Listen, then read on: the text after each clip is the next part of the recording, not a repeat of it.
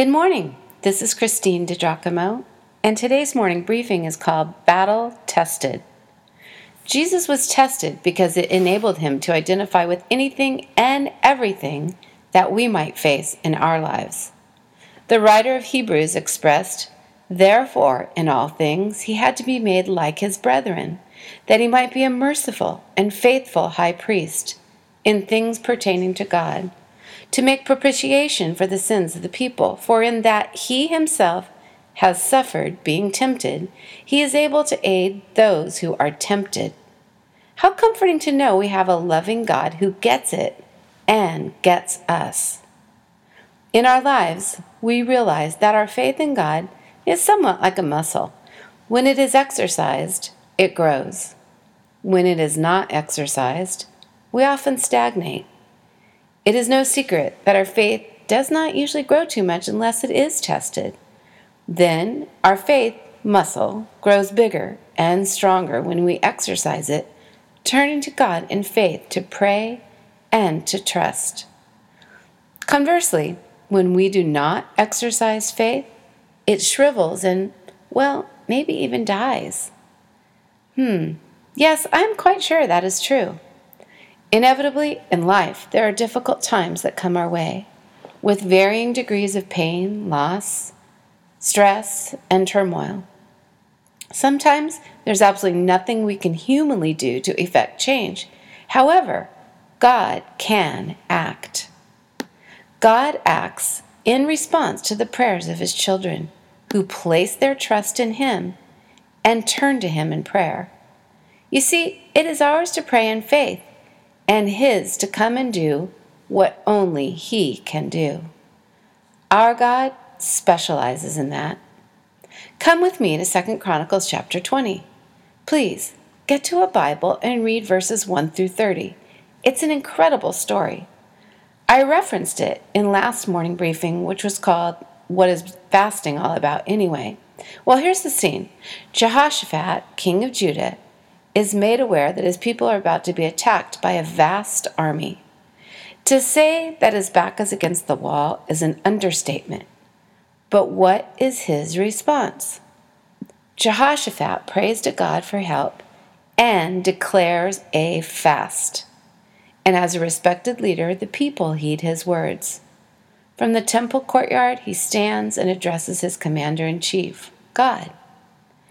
Notice how he starts his prayer with adoration and then recalls how God has taken care of the Jewish people up until this point. He concludes his prayer with, We have no power to face this vast army that is attacking us. And then he says this We do not know what to do, but our eyes are upon you. I teach this passage a couple times a year because it is so powerful and has such great how to information to inform our thinking and behavior when life is trying, or perhaps even at risk. The Lord hears his prayer and sends a message through Jehaziel to the people Do not be afraid or discouraged because of this vast army. Check out what God says next.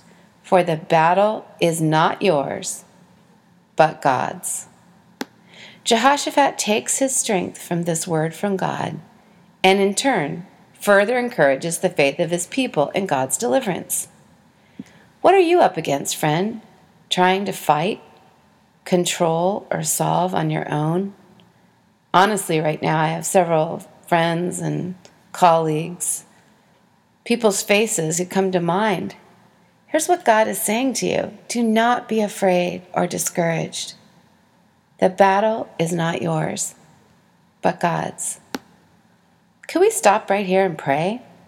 From Southern California to New York, down to Florida, to Italy, the Netherlands, to Kenya and Nigeria, the Philippines and Japan, Pakistan and Myanmar, let us join together in prayer.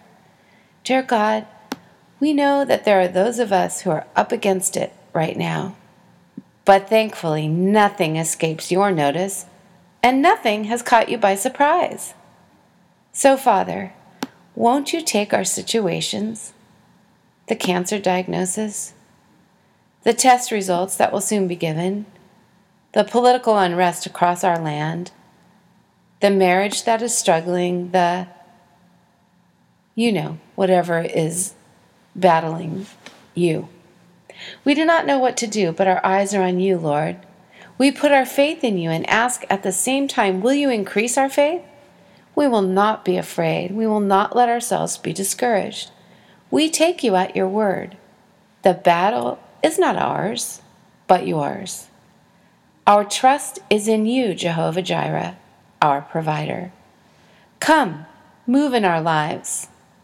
In your powerful name we pray. Amen. Meanwhile, back on the hillside with Jehoshaphat, what happens? Well, as his men are marching down to face the battle, Jehoshaphat appoints men to sing praises to God.